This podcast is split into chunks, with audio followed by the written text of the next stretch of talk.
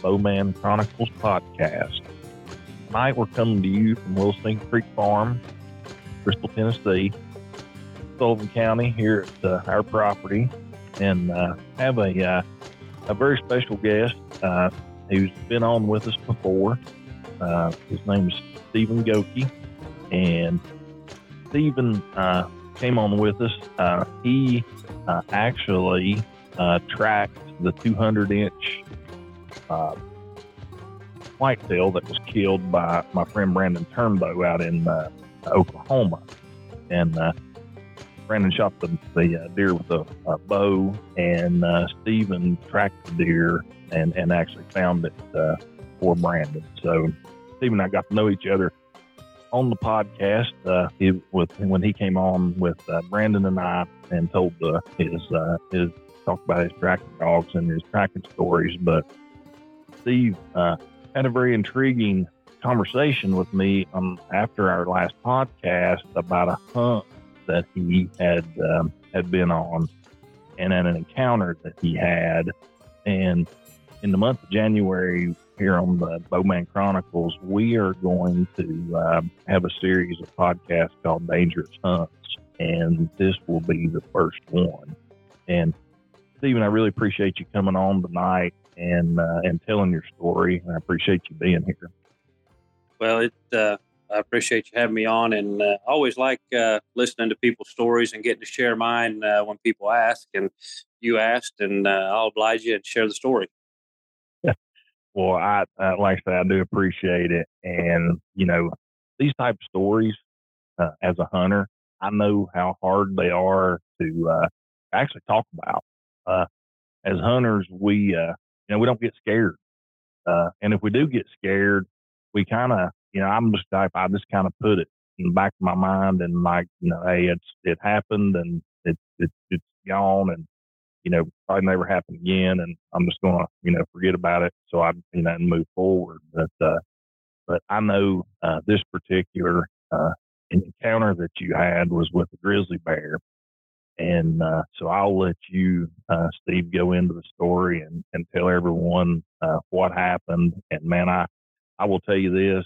Uh, you know, I just heard a little bit of what you told me uh, last, you know, on the last podcast that we did together. And man, it sent chills up my spine. So uh, I'll let you, I'll let you tell the story. Well, you can imagine you hearing the story puts chills on, up your spine. being there front and center was was uh, you know it, it, was a, it was a uh, a situation I hoped I had never been in, uh, and I wouldn't wish it upon anybody. But uh, went uh, a year ago this September. I went on an elk hunt uh, up in Wyoming on a guided hunt, and it was about a no 11, 12 day hunt. Get there, and uh, was kind of funny. I didn't tell you this part, but show up and Wyoming Game and Fish is in camp and they've got a they're carrying this contraption around and being a, a guy from Oklahoma, you know, I, what the heck is that thing? Well, there's a trap. They've had bears in camp. And so immediately, uh, I'm I'm already getting a little bit amped up. You know, day one, and, and here's Wyoming Game and Fish bringing a trap into camp to try and trap a bear. Um, I had a buddy of mine who did this same trip the year before, and he had a grizzly encounter uh, over an over an elk that he had shot. Uh, they weren't able to pull it out the the day that he shot. It got it got dark, and so they came back the next day. And when they came back the next day, there was a grizzly on that. So I'm already on uh, high alert, DEFCON seven when I enter the state of. You know, we're there the uh, the first night in camp, and uh, I'm laying there in bed in my cot, and there's probably, oh, 10, 12 camp dogs around the camp. And everybody is kind of like Christmas. You know, nothing was stirring, not even a mouse. And the next thing you know, there's a grizzly in the house. Well, not every bear is a grizzly, but that particular night, the dog started barking and uh, I just hear claws running across the ground. And I'm like, you got to be kidding me. And it's uh, the only thing between me and what's running outside that tent is a canvas wall. So woke up the next morning and, you know, asked if they had, you know, what had happened and they caught the bear or anything. And no, no, hadn't hadn't caught the bear. Dogs chased him a couple times in and out of camp that night. So that was that was night one, and that continued to happen for the next all oh three or four nights. Um, and uh, about day, I guess it was day six, uh, my guide and I had uh, trailered out to where we were going to hunt. Uh, we were on horseback. We took off that morning. We're in the dark. We get back up in there, and I don't know. Have you ever hunted elk off horseback? You know, Steve, I have not. I have only uh, I've used pack mule, but I've never actually, you know, packed in on horses. Uh, we've always, you know, um, it's always been, you know, either uh, by foot or, uh, you know, as far as we could go on on ATVs. Well, I'm telling you, when you, we would go in and out every day off of horses. And I tell you what, it's going to be hard for me. The last two years I've done it on horseback. It's going to be hard for me to walk in after being on a horse for the last two years. Uh, but uh, so we're we're walking in, and it, it's kind of funny. You know, you think you really have to be quiet, and you know, otherwise you're going to start bumping elk, and and you're you're. But what's crazy is, is when you're walking along in there, and those horses are breaking those branches and trees and walking, that kind of stimulates those elk. Of course, you're there during bow season, and it's you know the rut's hitting pretty hard. So we're we're there. It's probably about eight thirty nine in the morning, and we have a bull sound off as we're walking through the through the trees uh, with our horses. And uh, so we pop off the horses. The guide kind of goes back, oh, probably 60 or 70 yards, and I advance forward towards the elk and kind of find a spot to set up.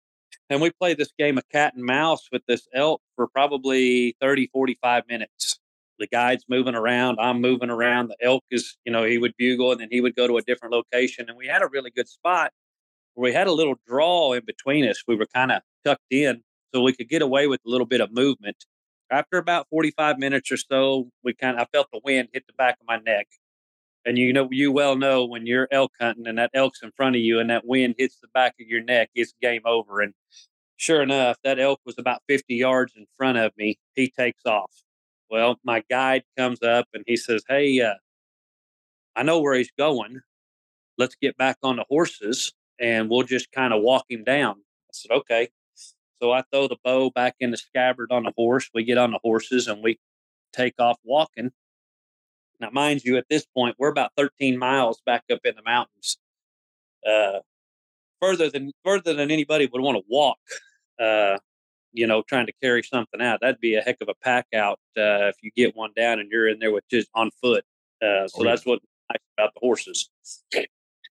Uh, so we take off and, and we ride, oh, probably, I'm going to guess, probably 10, 12 minutes on horseback. And we're on this ridge line. And it's nothing but rocks where we're at. We're going across this ridge and there's a little a little knob that we're to have to go up and over.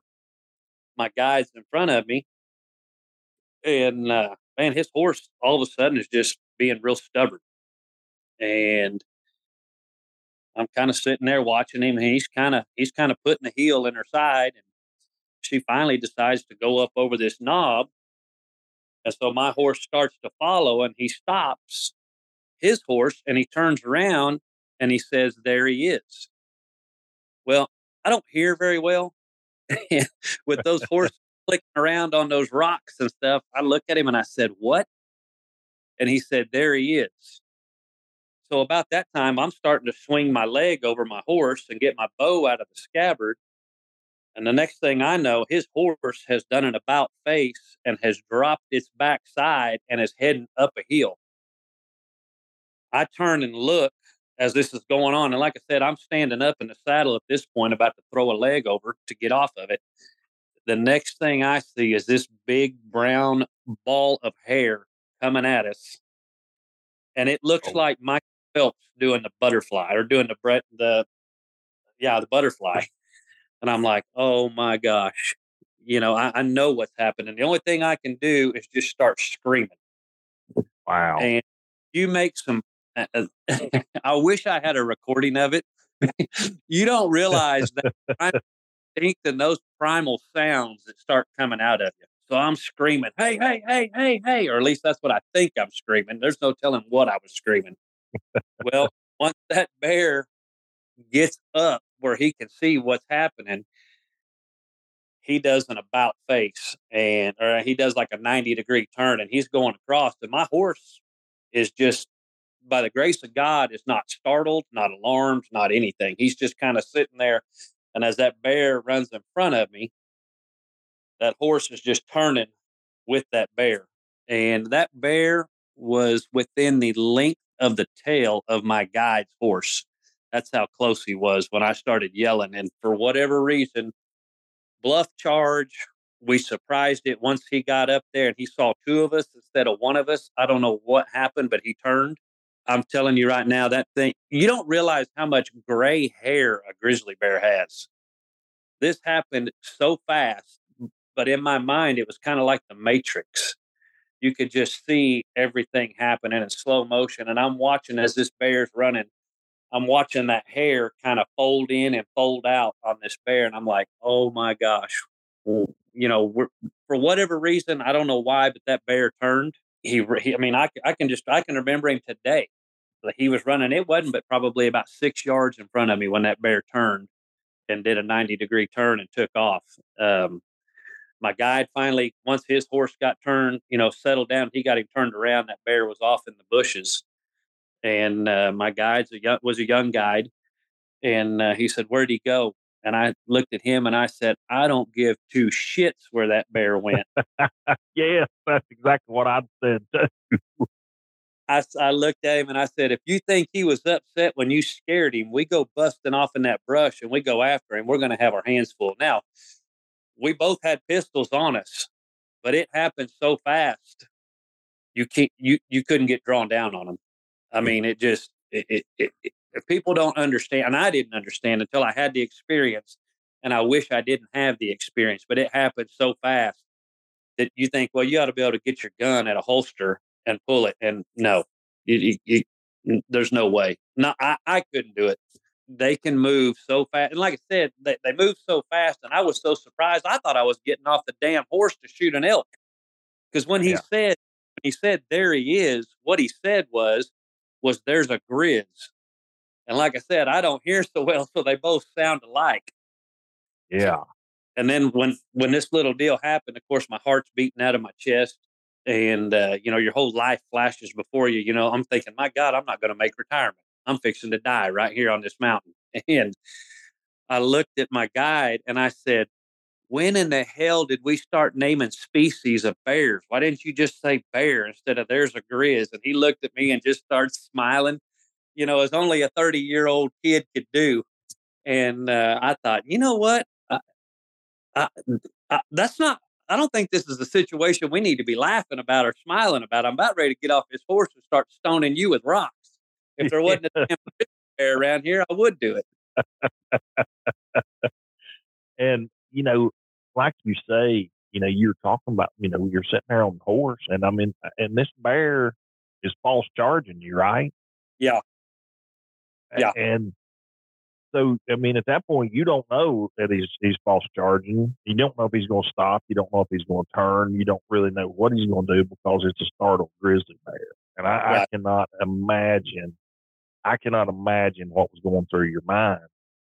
And I mean, at, in that moment, what I, I guess, how how close did he get? I know you said he was in the tail's length, but and you could see his his his muscles rolling. So, I mean, how close was he to you? So, like I said, from the guide, however long a horse's tail is, what three foot? Yeah, that's how close we got to the guide, and he was probably maybe twice that distance, maybe three times. He might have been six to nine feet away. Um, no, no more than probably three or four yards. Um, I mean, enough that I can, I, I can vividly remember. I can hear him when he's doing that. When he's running, he's got that kind of that groan to him. Yeah, and you can see the moisture on his nose, and it's it's amazing. I mean, I don't wear glasses because I have 20/20 vision without them, um, and I don't hear very well. Like I said, just from all the years of, of being in, you know, working construction and railroad, and but it's amazing how much your senses kick in when you get in danger like that. They really become hypersensitive. I cannot imagine the adrenaline that was going through you at the time when, I mean, especially when he when he said that and you thought he said there he is and he says there's the grizz and you're getting ready to get off the horse to get your bow because you think it's the elk. Yes, absolutely. I, I honestly and, thought back on that elk. That's what I thought. Yeah.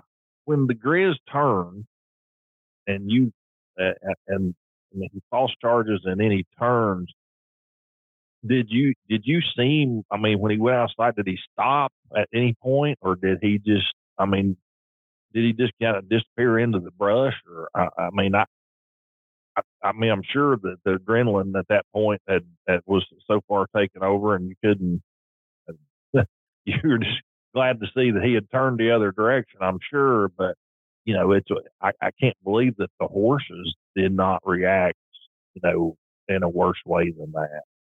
Well, yeah. So when he took off, there was we're on we're sitting on top of this ridge, and there is a timber patch that he ran into, and that timber patch is probably I'm going to say probably half the size of a football field, and then where it comes out on the back side, we couldn't see that so I'm assuming because he went into it full speed, I'm assuming he just cleared that timber patch and kept running. Yeah. Uh, yeah, I, I, can promise you, I was, uh, you know, like you said, we're lucky the horses, you know, didn't do something crazy, throw us off. Uh, you know, you, can you imagine getting thrown off a horse and being unconscious and waking up and there's a grizzly bear eating you alive? Oh yeah, and and, and uh, you know, like you and I have talked, um, the grizzly bear population in these areas in the west, and uh, I've, I'm hunting Southwest Montana, and I'm actually going back up there next year in 24. The grizzly bear populations, when uh, you know, and you and I talked about this a little bit uh, after our last podcast. You know, people don't understand they need to open the season back up on bears because I think now Montana just this year it's up to four people. I think three people died. For the fourth one I, I read about it was a hunter um, who was uh, badly mauled just a few weeks ago, and uh, I mean the population of them is uh, I mean it, it has grown immensely over the past five. Right, and you know no doubt I'm a visitor in that bear's territory, so I put myself in that situation. And I knew going into this hunt, I'd you know done a little bit of research, like most guys do when they go on a big hunt. Um, where we were hunting in that particular part of Wyoming you know borders you know Montana there, that is the highest population or one of the highest populations in gri- of grizzly in the lower 48. So I knew what to expect. I just didn't think it would come to fruition well, you don't never. And and you know, uh, every time that I've been to Montana, and we uh, we had a bear follow us.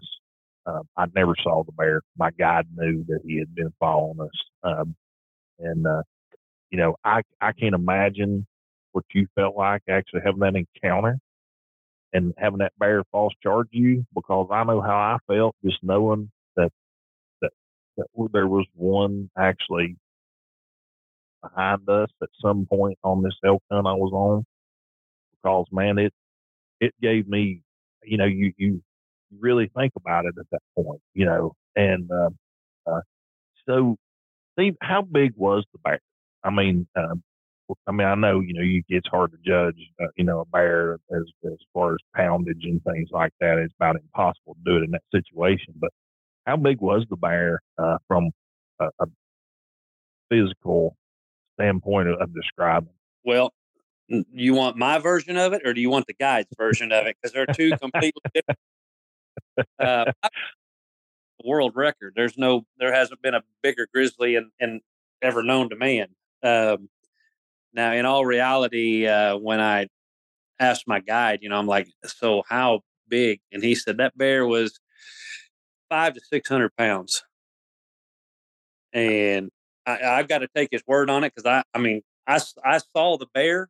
He saw it when it was sitting down below that knob, and we actually startled him. He was kind of getting underneath some logs and some grub, so he had a chance to kind of look at him for a minute. Um, so, and I don't have any experience of judging, uh, you know, a bear on the, you know, on the hoof or on the foot. Um, so I'm going to take his word for it and what he said. Uh, I did have a couple more experiences with black bear uh, while I was on this hunt, and uh, you know, I almost wanted to pet them after I had that grizzly bear encounter. They were they seem pretty docile comparatively, uh, but those black bear were probably 150, 200 pounds, and I know that that grizzly bear was at least two and a half, three times their size. And you when you talk about a grizzly bear and a and a and a black bear, you know, two totally different demeanors of of, of bear species. So, uh, you know, when you all startled that grizzly bear, that's a bad thing uh, because that's you know that's when that that bad things are going to happen. You, know, when you start a one or when you get between mama and her cubs, of course, it's that way with any bear, with mama and the cubs. But when you startle a grizzly bear, that's uh, you know that's when typically bad things happen. Uh, and no doubt. I mean, that was it. So when that after that encounter happened, and we we kind of got our bearings, we took off riding uh, for about thirty minutes, and uh, I made sure I pointed our asses in the opposite direction that bear went. Um, so we took off and we rode for about 30 minutes. And when we stopped, we had lunch. And, uh, you know, of course, we obviously had to do a bathroom break because uh, we, we justified that. we start eating lunch and get done eating our lunch. And I look over and uh, my guide has gotten, you know, we're off our horses, we're sitting down eating and we're talking. And we're kind of getting underneath some shade trees there. Sun's starting to, you know, get on us and uh, look over there and he falls asleep. He's probably 40, 50 yards away from the horses. He's got his, you know, his pistol sitting over there. I take them horses and I tie them up. And I'm not kidding you. Them horses could absolutely, if they stood end to end, would touch. I took my backpack off and I laid down between them horses. I didn't care if them horses peed or crapped on me. I was laying in between them because I figured they would know what was coming if if that because in my mind that bear's coming back. Oh yeah. And so I laid down in between them horses and I didn't sleep at all. I'm sitting there thinking, I don't know how this guy's sleeping. Like for three hours he slept over there, and he got up and it was like it never even happened. And I'm like, you realize like 30 minutes, and I don't know how far you can ride on a horse in 30 minutes. 30 minutes in the mountains. Uh, I can't in being too far, but it's well within range of that grizzly to turn around after he got, you know, maybe get a little curious. Well, what was that? Let me go back over there and see that. And uh, like I said, we sat there for about three hours and then we hunted our way back to the truck. And of course, when we hunt our way back, we've got to go right back past where we encountered um, or in that area. So when we went through there, if the elk weren't bugling or we weren't doing any kind of locating calls or anything, I had that pistol in my hand with one chambered uh, as we were riding through. And anything that we got into any kind of uh, oak brush or any kind of willow brush or anything where it was up as you know as high as the horse's back and there's a game trail through it, I had that pistol out of my holster and I had it in my hand just waiting. And I can't, you know, and I don't blame you, and I can't imagine because I would have been the same way. I mean, the ones that that happens to you as a hunter, like I say, I know how I felt just knowing that there was a, a grizz in the area that we were in when when I was in Montana. That was actually in 2016 when it happened to me. But you know, I know how I felt. I can imagine, and I, I have never seen a, a grizzly bear in in the wild. We we didn't see the bear, you know, when I was there, and uh, I've been to Montana uh, twice. Coming up next year will be my third trip out there. Uh, but uh, you know, the ones that you know you see it and it happens to you, I I mean, I I can't imagine I would be the same way. I I would I I'd have my back to every tree, and like you said, I would, between the horses, I would. Uh, I mean, I, I, I would, I would have been in the same same situation. I would done exactly what you did. Uh, you know, anybody that that hunts in in uh, that northwest part of of Wyoming, they have uh, one less hunter that'll be drawn for a tag in that area. I'll hunt Wyoming. I'm just not going back over there. Uh, so you got one less hunter going in that area.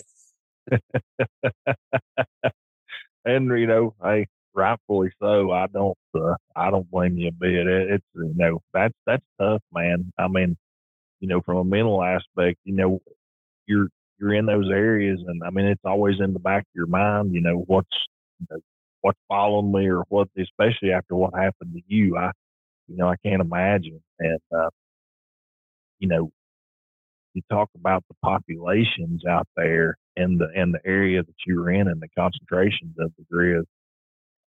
And you know, like you say, we are, and you know, you're going into their territory. I mean, it's their territory, and uh, but it's uh, you know, it's dangerous, man. I mean, that is uh, those are uh, those are dangerous places and dangerous, definitely dangerous situations to be in. Because I mean, you could have lost your life.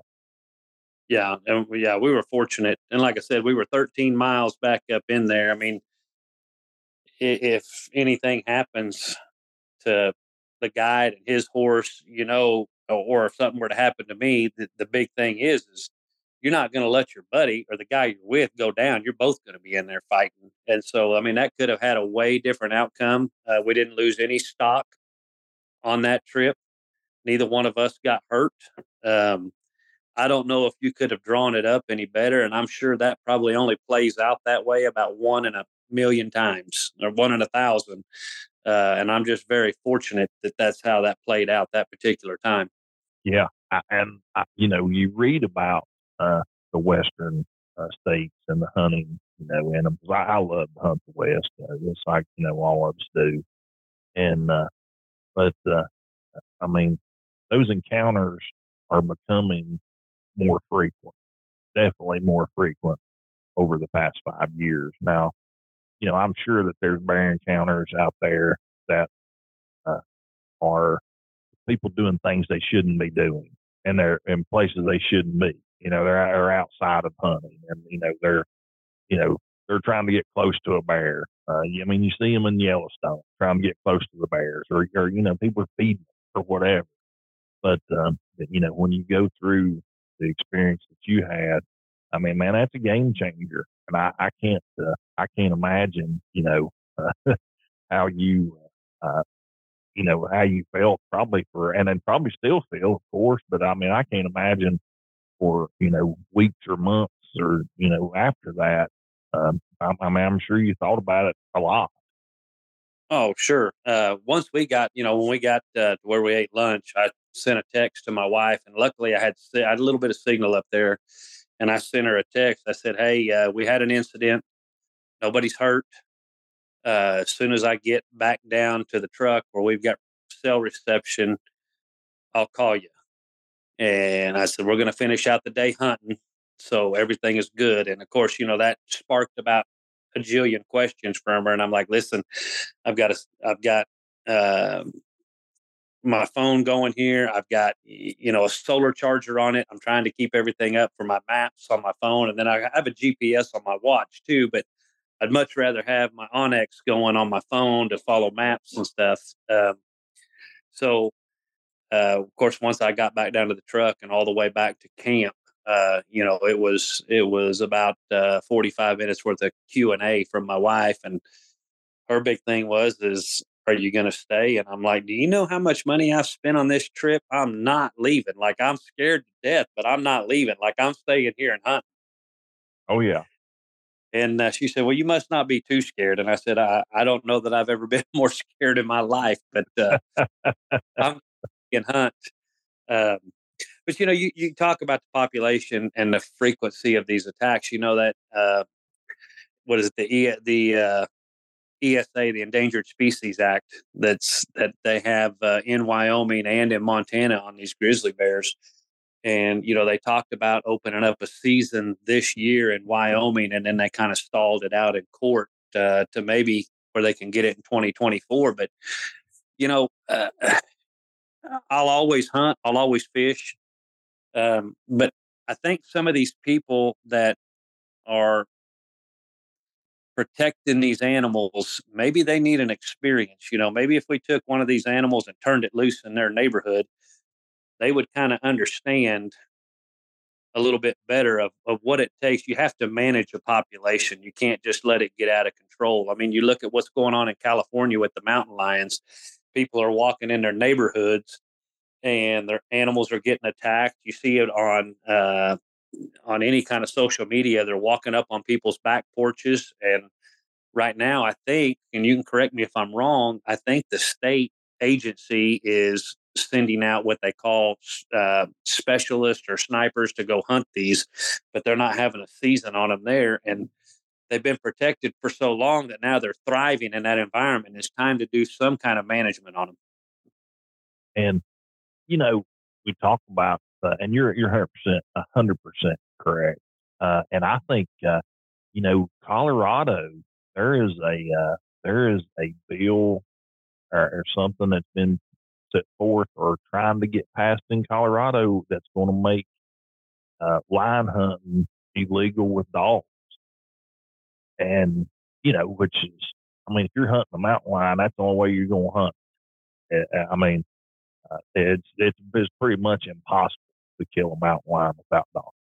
Uh, but the populations of mountain lions, grizzlies, like you say, in, in California, the lions, they are the populations are getting so high because they're not managed that they are getting into more and more into human, um, you know, territories and and and, and uh, you know, interacting more with humans and uh, and it's not a good thing, that's for sure. Um, and uh, you know, I I don't I haven't got to read much here for the past while about what's going on in Colorado and the dog hunting. You know, they're trying to stop it with, uh, with mountain lions. But uh, you know, you're you're going to see more and more encounters, and more and more people die um, uh, with grizzly and, and and mountain lions as as those you know if, if you do not go like you say manage those those those populations and you know I, I appreciate as an out of state hunter and a non resident being able to go to those states and draw the tags and hunt there. And, you know, I'm so appreciative of that. And, you know, the, the people there welcome you as a non resident. And, you know, I understand if they do, you know, open these, uh, especially, you know, the, the grizzly uh, hunting, it's going to be, you know, mostly residents that uh, for a long time that get to hunt the bears. I'm totally, you know, respectful of that and we'll be happy for those hunters to get to, to do that in those states. But uh, but it does need to it does need to happen. Yeah, I I I don't. It wouldn't bother me if it was a resident only hunt. That that doesn't bother me at all. Just as yeah. long as on them, and you know, I, it's it's a cliche, but you know, nobody does more for conservation than hunters. Uh, they've raised more money for for more species to to preserve the species and and uh, to make sure that they thrive. You know that there's no no other entity out there that's put more money into conservation than the hunters. You guys like the Rocky Mountain Elk Foundation. Um, you know, you can go on and on with the different foundations um, that do that put the money up for conservation to open up more land. Um, so it, it's not that we're out here trying to kill everything that steps in front of us. We want to we want to preserve it uh, for future generations. At least, I mean, I'm pretty sure that's how I think. I probably speak for most hunters. Um, but I mean, it's no different than if we don't if we don't hunt elk and they continue to thrive and they get herds so big they start mowing down any of the the you know the natural resources for other animals to live. They have to be managed as well, just like the deer. So um, yeah, if they want to open up a season in those states and, and limit it to residents only, I'm all for it. Sign, you know, show me where I need to vote for those people to hunt them, and I'll vote for them. Most definitely, most definitely. And you're, you know, you, when you say that, uh, you know, hunters are, and, and and we do. I mean, you know, as a as a hunter, I'm I'm I'm I'm a conservationist, and you know, I I, I want to see the herds thrive, and I want to see them be healthy. I want to see them, you know, uh, just be plentiful in in their their habitat. But you know, like you say, they they they they also, and I'm a firm believer of who they have. It has to be managed, and uh, and it has to be managed well. Unfortunately, there's some people making some decisions on these, uh, you know, on these laws and and uh, and and regulations that never hunted before, right? They really right. don't know what they're they really don't know what they're making this decision on, and and it it may be that they think they're making a decision on this. People want to go out and kill these animals, you know, and put them on the wall, whatever, right? Well, I would like to think that the people that are making those decisions have advisors that are well versed and impartial either way that are giving them the information that they need to make a decision. I would like to not think that it is uh, a lobbyist putting money in somebody's pocket or you know kind of that that type of deal that's going on. I would like to think that that it's a very educated decision that's going on, and I think you know there was a time and a place for you know the Endangered Species Act on on that particular animal. I think now it's time to to lift that and uh, you know go out and do some management on it. And, and I, I totally agree, and it's all about making sound, educated decisions on how to do it right, and and what the numbers are, and you know what you know where it needs to start, and and what those harvest numbers need to be you know, and through conservation, that's the only way to do it. I, I agree with you 100%. You know, I never thought I would see a uh, a bear season in Oklahoma, but Oklahoma has a bear season. Um, and you know, a lot of people don't think of bears being in Oklahoma, but you know, on the southeast part of the state, there's a huntable population. Um, and I don't have those numbers in front of me what the harvest is. Um, the numbers are, but I, you know, you got to check it every day before you go out, um, and it's turned into just like anything else. It's a way for uh, Oklahoma to make some money um, for for guys coming in to hunt. Um, so there's there's that benefit of it too. There's you know money coming in to manage that resource to help other resources along that you know game and fish area. So, uh, like I said, I never I never thought I would see a hunting population of bear in Oklahoma. Now they're black bear. Yeah. but uh, you know, there are bear in Oklahoma. Um, so, uh, and if we can if we can somehow figure it out here where they're not necessarily as prevalent as they are, you know, in Wyoming and Montana and Idaho and stuff like that. Surely they can figure that deal out. Yeah, I agree. And you know, we have a uh, you know we we have a huge population of black bear here in our area, in you know uh, northeast Tennessee, southwest Virginia, and western North Carolina. Uh, and you know, I've read about your regulations there in Oklahoma, and it is neat how they do that because they you know, they keep up with the harvest and then they cut it off at some at, at a certain point. The ones that I guess the check numbers get to that point. Is that correct?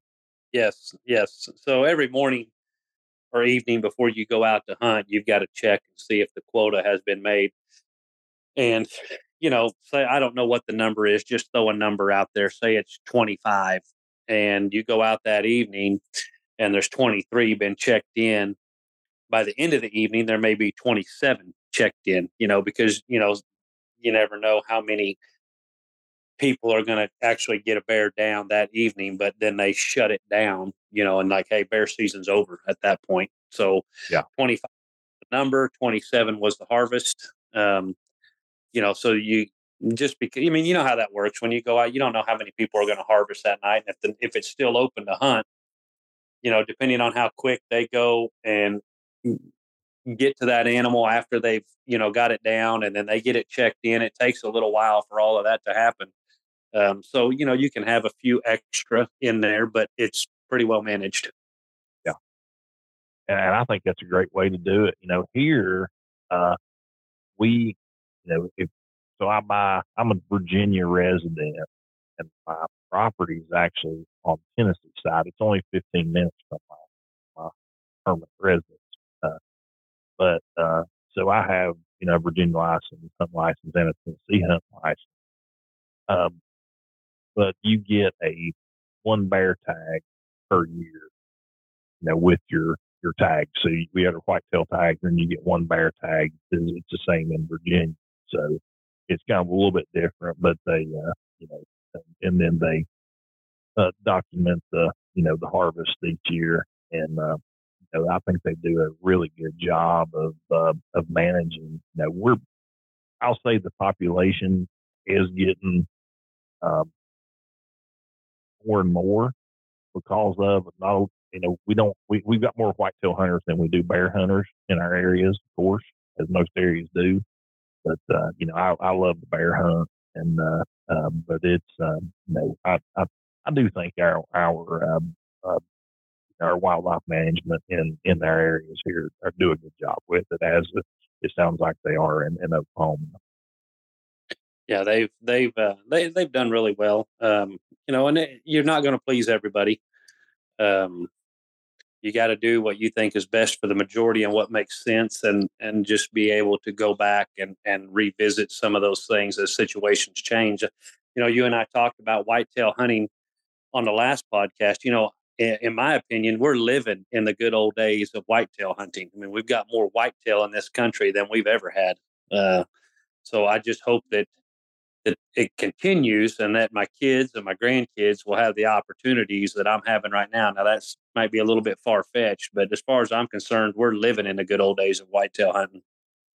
Yeah, no, I agree. Uh, you know, we our whitetail populations here are you know really good. Uh, and and like you know our bear populations are really good and I, i'm same way you know i hope our children and grandchildren have those same opportunities that uh, you know that we we're having right now um, you know like I say you don't never you never know you know what what the future holds but uh, uh but you know it, there is a uh, I, I agree whitetail population is very abundant right now uh, across the United States yeah, we you know we were talking. You know, Colorado they've got their own their own issues that they're going through right now with the wolves. Yeah.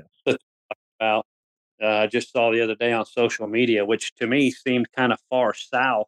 Uh, but there was a, a hunter who is uh, well known who came across a full fledged grizzly bear in southern Colorado in the San Juan Mountains, and we vacation there and it never even crossed my mind that a you know first of all colorado's not supposed to have any grizzly bears.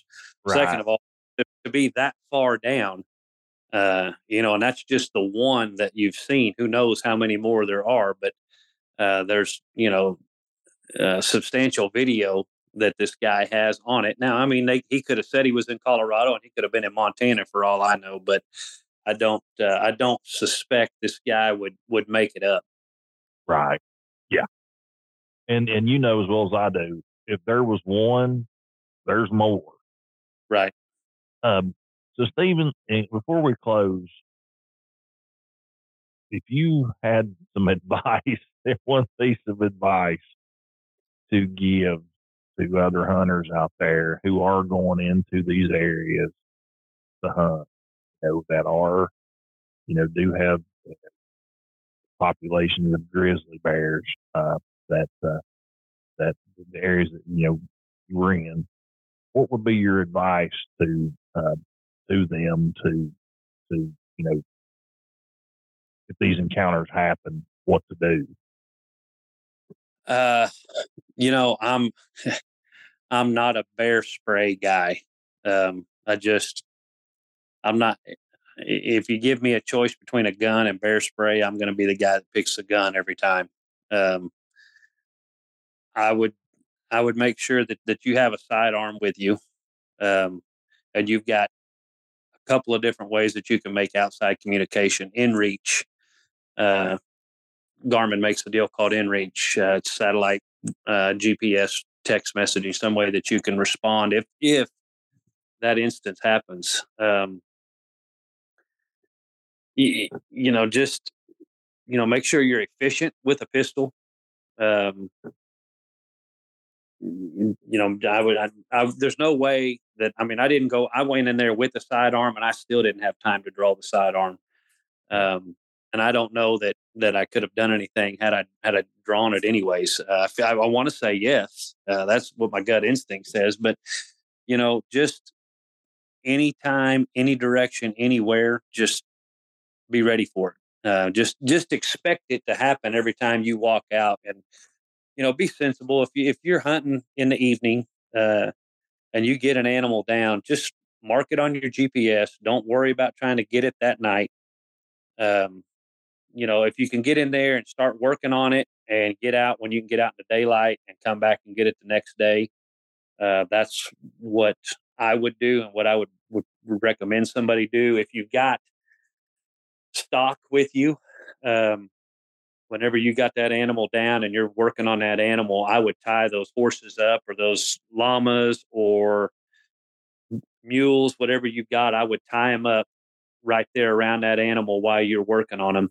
Um, just to give the presence that there's a bunch of things going on in that area uh, to make sure that, you know, I, I don't know if if size or numbers matter, but if a bear walks up on it and sees, you know, a couple of horses or a couple of mules or, you know, and a guy down there working on it, maybe they'll think twice before coming in there. And it, if nothing else, those animals are going to alert you that there is uh, something coming at you.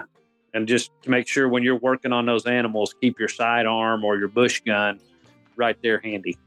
Steve, I can't tell you how much I appreciate you coming on and sharing your story uh, and you know sharing it with their, all of our listeners. And I'm uh, you know we're so glad that it turned out the way it did, and you know not the not how it could have. Uh, but uh, thank you for being here, and uh, wish you well the rest of the season. I know our season here is um, coming to a close here in the next you know couple three weeks. So, uh, but I hope you and your family have a great Christmas too. And as we approach the holidays here. So, uh, but uh, thank you for being here, man, and thanks for sharing the story. It's uh, it's a great story to listen to, and uh, you know it's just uh, it's exciting. Uh, but I'm you know it could it could have been a lot worse, but I'm I'm glad it went the way it did. Yeah, I appreciate you having me on, and you know, plan on doing some more of these with you. If Turnbow can kill some more deer, we'll go look for them. yes, yes. So, I'm, I'm sure he's still after it. So, you know, but, uh, we will uh, definitely get back on here in the next few weeks. But uh, thanks for uh, for sharing your story, and uh, hope you have a great evening, man. And I will talk to you soon. Okay, sounds good, Mark. All right, thanks, Stephen. Uh-huh, bye bye. Okay, see you, buddy. Folks, I'm Mark Bowman, and you have been listening to the Bowman Chronicles podcast. We appreciate you being with us. And you can find our podcast on all your favorite platforms, whether it's Spotify, Apple, Amazon, iHeartRadio, wherever you get your favorite podcast, we should be there. So we appreciate you listening. Leave us a comment. Let us know how we're doing and how you like the podcast. You can also find us on Instagram and Facebook at the Bowman Chronicles. We appreciate you being here, and we will talk to you next time.